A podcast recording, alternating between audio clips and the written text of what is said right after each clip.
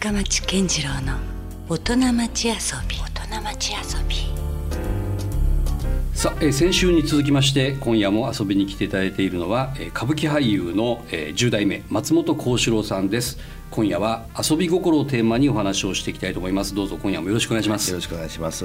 まあ、前回5年半ぐらい前に出演いただいた時にですね、あのすごく衝撃的ないろんな遊び心に関するはい。話をお伺いして、もう忘れもしないんですけどあのとにかく一人遊びが非常にこう得意というか上手ですよね。すごいこう斬新なとかクリエイティブな。あのもうまず最初に出たのがそのはい。カーナビの到着時間をいかにこうバトって縮めるかみたいなね。そういう話がまずあって。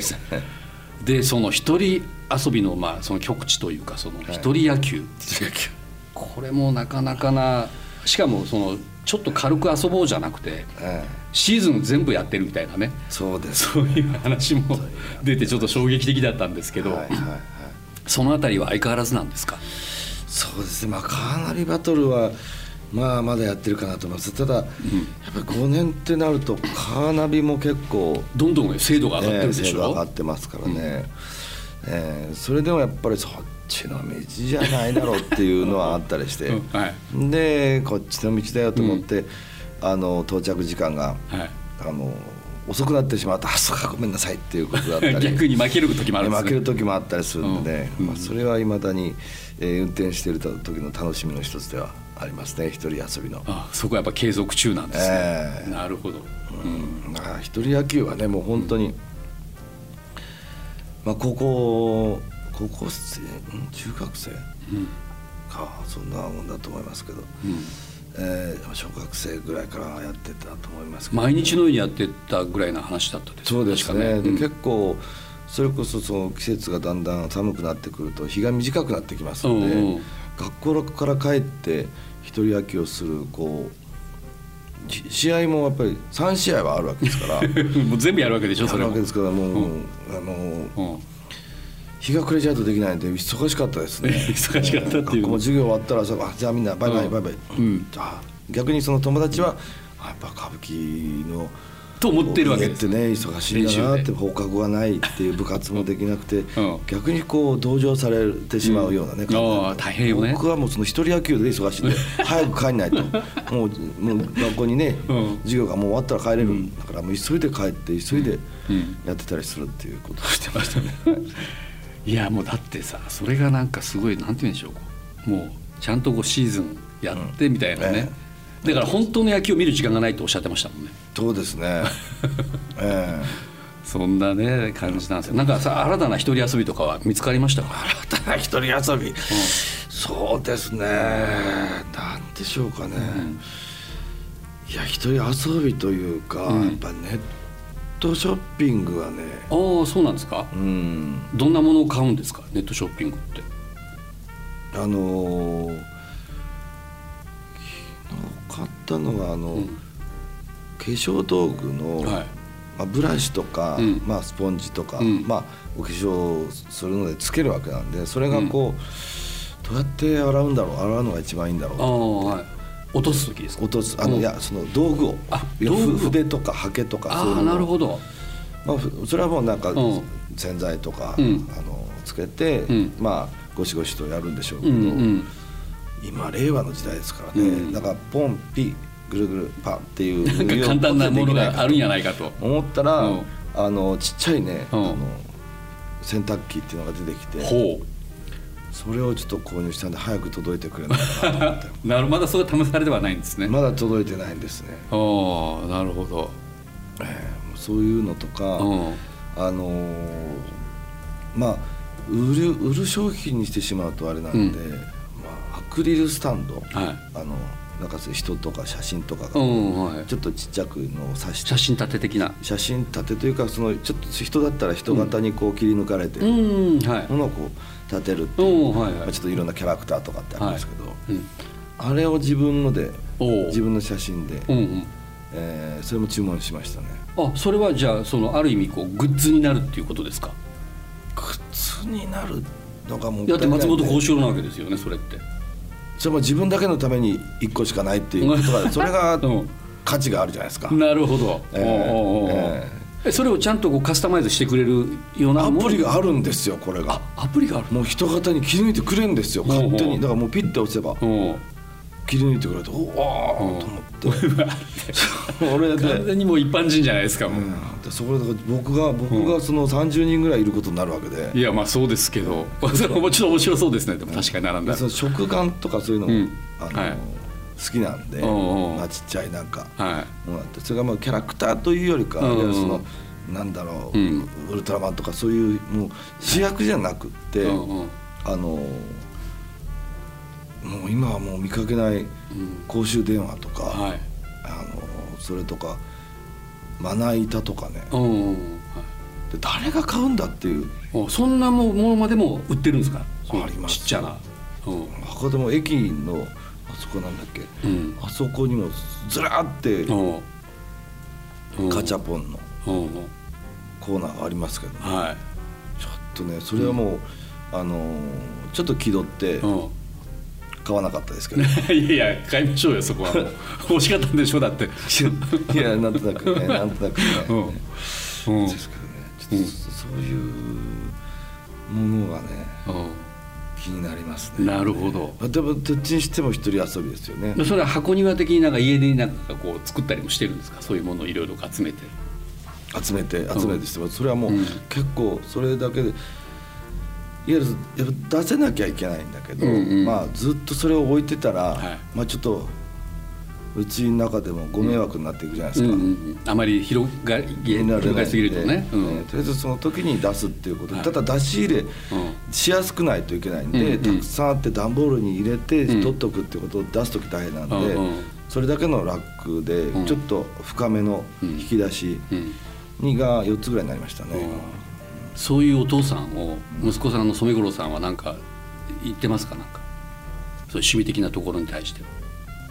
じゃああのー聞く勇気はないですね、勇気はない。ええどう思ってるうんかあそうですか、ええ。言われたこともないですか？じゃあ特に。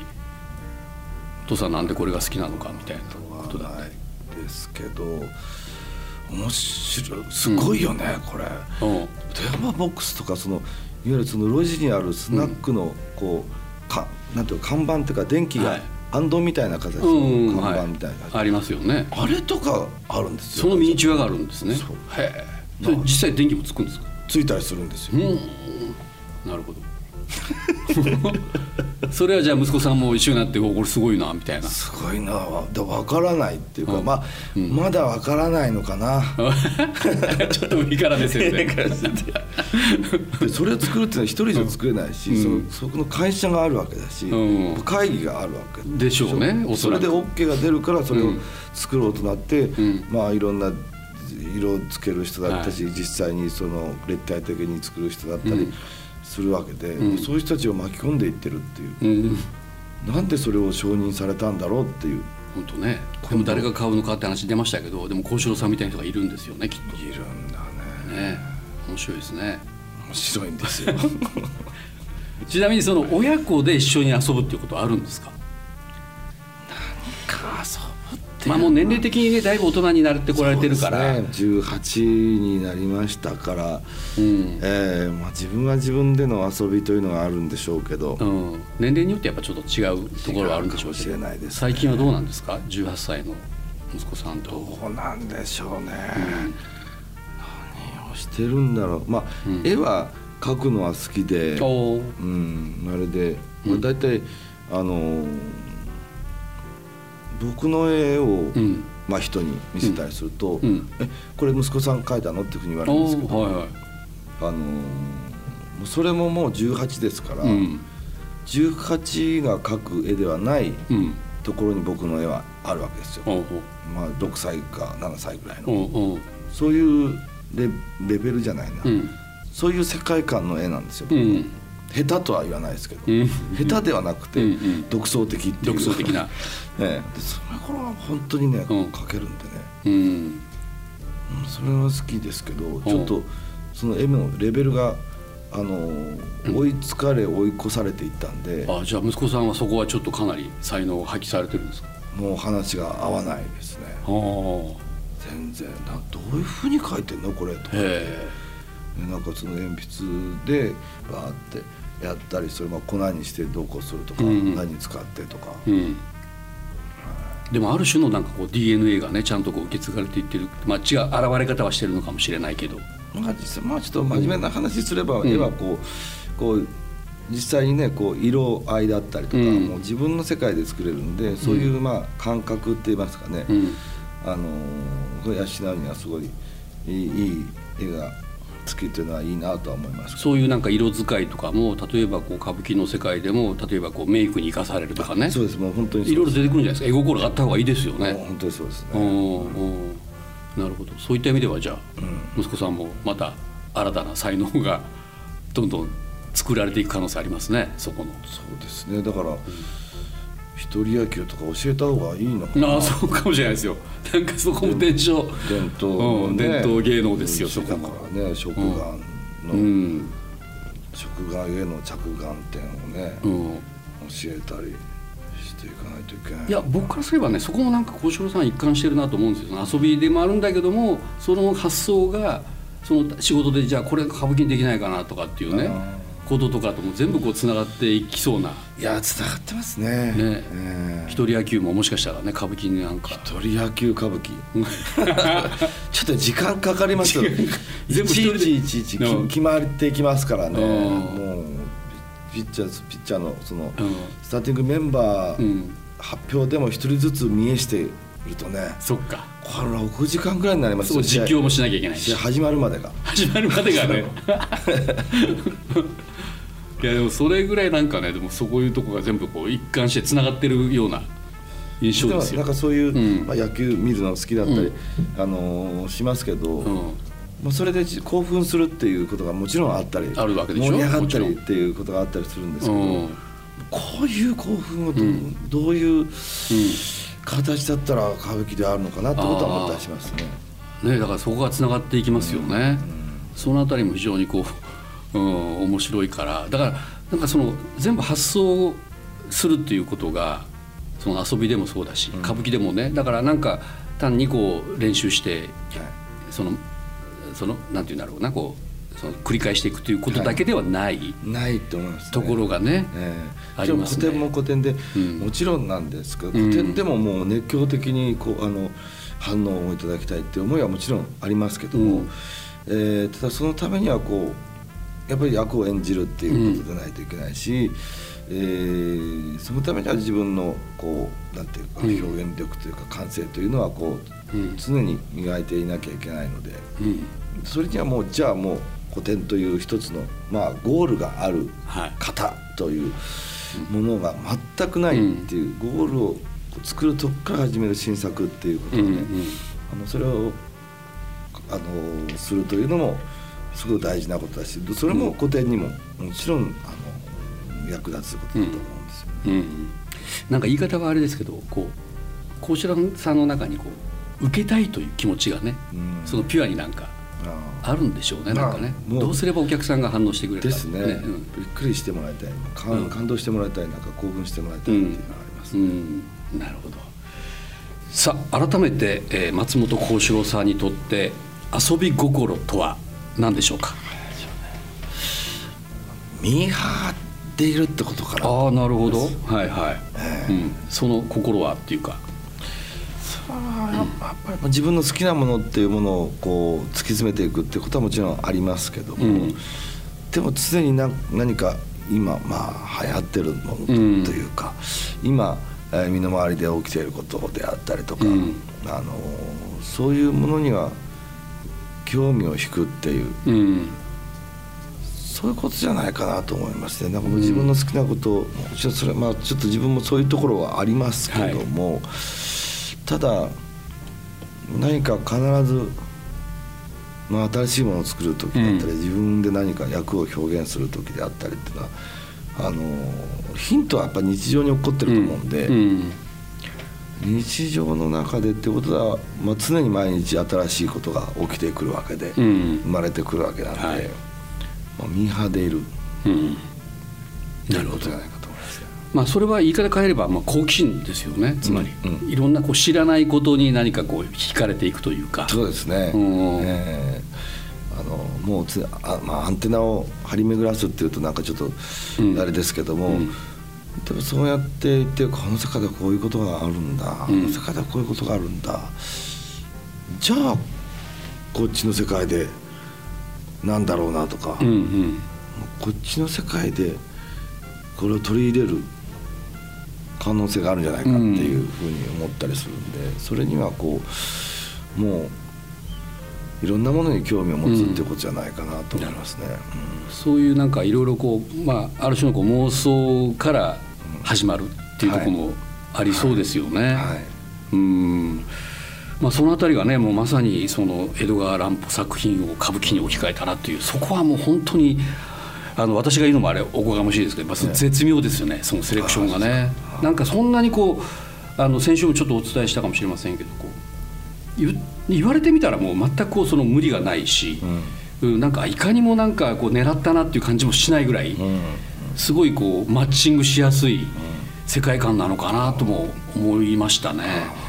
だそういうのもまさにそう遊び心から生まれてくる発想なんでしょうね、きっとね。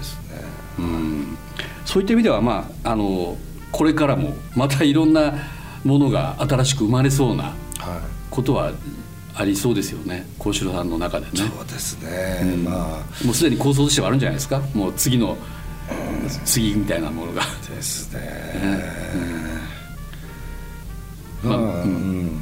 逆にその歌舞伎というものに対するイメージといいますかね、あの皆様のイメージというのがあってで歌舞伎を見たことない方でもイメージできるっていうのは歌舞伎のまた特徴だと思うんですよね、うんうんうん見たことない知ってなければな何何っていうことでしょうけど、歌舞伎っていうとなんとなくこうこうこういうやつでしょっていう、こううん。う決まって勝手な偏見とかイメージはありそうですね。だったり、うん。それが逆にすごい特徴だと思う、うんうん。その見たことのない人もイメージできる歌舞伎を具体的になするっていう、まあ、ど真ん中にするっていうことだったり、その人のイメージをもうあのいい意味で裏切るような、うん。まあ真逆のことも歌舞伎としてはあり得るんじゃないかなと思った、うんまあ、いわゆる結構豪華絢爛で、まあ、原色系の色合いが使われてっていうことがあるのが歌舞伎のイメージにうん。は強いかもしれないですけど、ん。じゃあモノクロ歌舞伎っていうのがあってもかっこいいんじゃないかなあとあなるほど、うん。色彩がむしろない世界。モノトーンの、うんうん寂しいとかそういうことではなくて、うんモノトーンのを主張するうん歌舞伎作品っていうのはあるんじゃないかなと思っ本たり当面白そうそれも、うん、なんかある種のこういかにもというよりも裏切りみたいなところもうん。実は大事だったりするんですね。と思いますね。うんさあでもこれからということで言うとですね、はい。あのまさにまあ今すでに話も出てるところあるかもしれませんけど、えー何かそのベクトルというか幸四郎さんがこう向かっていきたいなというイメージはありますか？これからのビジョン。えーそうですね、うん、まあ比較的こういろいろ妄想歴も長いもんですから、えー今からこう何かってああ新しく思いつくと探すということよりも、うん。今まで思いついてきたことを形に確実にしていきたいっていうことが思ったりはするんで。あもうすでにアイデアはいっぱいあるから。あるですね。それをどうやったら形にできるかっていうことで、まあその当時言ってた時には笑い話として思われていたことが本気だったんだっていうことをね、うんうん。えーちょっと実証したいっていう思いはありますね。あの時ちょっと笑って聞いてたけど、えこんななったねっていうねそうなんですよね時が来るかもしれないということですよね。あとその継承という意味では、まあ、今回もその親子共演なんですけども、なんかそういうことも意識され始めましたか？あの要するに幸四郎さんもある意味お父様からこう受け継いでるところもあるわけじゃないですか。で今度はご自身が今度は下の世代にも受け継いでいかなきゃいけないっていうかそういうところでの役回りというか。そうですねまあ年代的にも、まあまあ、これはあの、まあ、下の年代が本当に多いという、まあ、ところに自分もいるっていううん。年齢にもなってきたんで、うん。まあ、これはただその人その後輩たちよりも確かに経験はしているので、うん。まあ、それをみんなに伝えていくというか、うん。うんあのいうことは必要だなと思って。うんでもうもっともっとあの強い強い戦力にうん。なっていってもらわないといけないので、うん。あのまあ息子にもですけどそれをこう伝えるっていう思いはありますね。うん。結構な本当に長い、えーじ時間になりますんでね、初舞台からもう役者をずっとっていうと、なんとなくじゃあ父の年になると、ん。父みたいになってるんじゃないかってこう錯覚に陥りやすいんで。うんなんかそれもわかりますけどね、え。うん。ーそうじゃなくてこう、うん。明日、うん。そう例えば父なり誰かなり大先輩なりうん。っていう憧れの人がいるんだったら明日なれるようにするっていうことで何十年もかかるんじゃないかと思うんで、とにかく明日、うん。あの明日こそはっていう思いの連続で、あのまあ特に息子たちうんにとにはこう初めてのことばかりが続くわけですけど、うん。でもそれはお客様には関係ないので、もう明日すごいものをやれるようにっうん。ていうまあ思いといいますかね。なるほどね、えーそれを大事に取り組んでもらいたいと思いますね。うんまあ遠い未来のことを考えるよりもまずはとにかく目の前の明日のはい。舞台を最大限はい、すすごいものに、最小のものにするという。えでも確かにその継続ですよねつまりね。えそうだと思います。もう結果ですからね、うん歴史になるのは、うん。なのでそれはもう毎日の積み重ねというかもう毎日その思いでやってても、うん。あの何十年かかるかわからないとは思ううん。で、んいやなんかねやっぱその歌舞伎の世界っていうのはもう本当何百年も続いてるだけにこうおそらく背負っているものも大きいんだろうなとは勝手にこっちも思うんだけどもとはいえ、まあ、その場その場を精一杯ねやっぱやるはい。しか、ねもうその先はないというそうですね。ことだったりもするんですね。いやでもそれにしてもあの今回のちょっと親子共演は楽しみですし、えー博多座では初めてのその江戸川乱歩作品が歌舞伎に変わったとはいいうところがどうなるかっていうね、その楽しみもありますし、えーもう初めて歌舞伎をこれで見るという方もいらっしゃるでしょうからね、そのあたりにもあの意外とこうフラットにもう構えずにそうですね。見てもらうという、はい、はいうん。どうですか？あのそれ以外でなんか歌舞伎以外のこともたくさんされるじゃないですか。映画だったり、まあ、ドラマだったりとか、はい。はい。そういうところもかなり積極的にされてるんですか？最近えーまあ、歌舞伎の舞台がもちろん多いですけれども、あのまあ、一方であの、まあ、これはもう2024年にはい。なりまして、えーまあ、放送されたんですけども「うん。鬼平犯科帳」という時代劇をねそうです。それもちょっとニュースになってましたもんね、ええはい、うん。いただいてるんで、うん。まあ、時代劇というものもなんとか役に立てるうん。存在になりたいなと思って、うん、あれもシリーズ長いっちゃ長いですもんね。代替わりもされてるんでしょうけど。そうですね、ん。まあその長く多くの作品ができるように、うん。と思って一回一回頑張りたいと思ってますけど、ん。まあ、その時代劇の面白さって言いますか、まあ、これもまあ縦うん。チャンバラですね、うん。であったり、まあ、ある意味こう決め台詞であったり、うん。っていうところがもう堂々とできる世界だと思うんですよね、うん。なるほどね。時代劇の世界ってういうのは。んなのででとても時代劇はあの季節を感じられるものだったりするんですよね。ああなるほど。こ、うん。うあの桜が待ってる時期だったり雪が降ってる時だったり、うん。えーそれも着物のねあの、うん。形も違ってたりしますんで、うん。これはもう日本ならではのことで私日本をまあ堂々とすることが、まあインターナショナルにもつながるのかなっていうふうに、結果的には、ええうん。思うんで、ん。あのその時代劇の面白さって言いますかね、うん。あのを少しでも伝えられる方法はないかなっていうふうにはすごく思って。またねこう歌舞伎とは似て非なるものっていうかですね。そういうところもあるでしょうしね、はい。うん。まあ、比較的題材としては歌舞伎作品が映画化されるっていうことは、うん。まあ昔はすごく多かったりしましたんで、まあ、だったら逆輸入もありかなと。ああなるほどね。もともと歌舞伎なんだけど映画に行って、うん。まあ、映画作品となったものを逆にそれを通して歌舞伎化するっていうのも面白いんじゃないかなとか思ったりしてます。確かに、うん。まあ、いろいろこうじゃあ循環じゃないけど回っていってる感じもありますね、うん。そっかじゃあそういうのもやっぱ並行してされてるんですね。はい。うん。なるほど。まだまだこうねあのやりたいこともたくさんありそうなんでこれからまた楽しみではありますがさあ、えー番組10年目のスペシャルゲスト年も変わりましたけどもまさに、え2週にわたって、えー歌舞伎俳優の松本幸四郎さんをお迎えしました。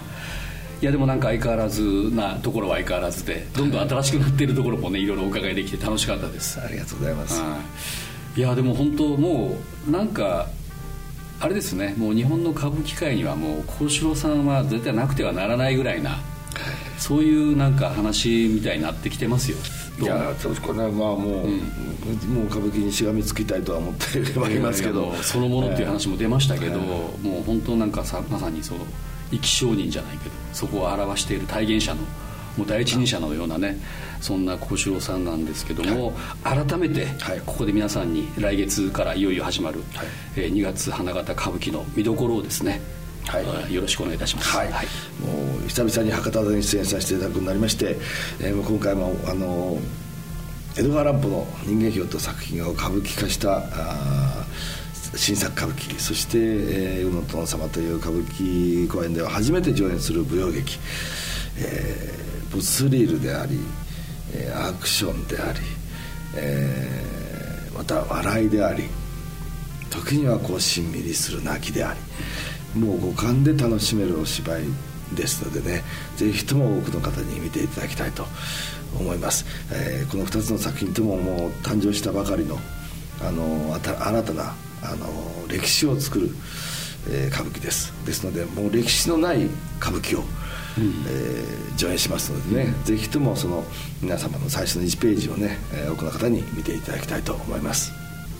まさに今の歌舞伎が何なのかっていうのをね、はい。こう見ていただけるそんな機会じゃないかなと私も思いました。いや本当にまたあのぜひ改めてあの5年スパンでも構いませんので 我々も頑張ってちょっと番組が継続する ようにやりますけどもその説はまたぜひお戻りいただきたいと思います,、もちろん私も2月あの花形歌舞伎は、はい。あの拝見、はいさせていただきたいと思いますのでよろしくお願いします。はい、よろしくお願いします。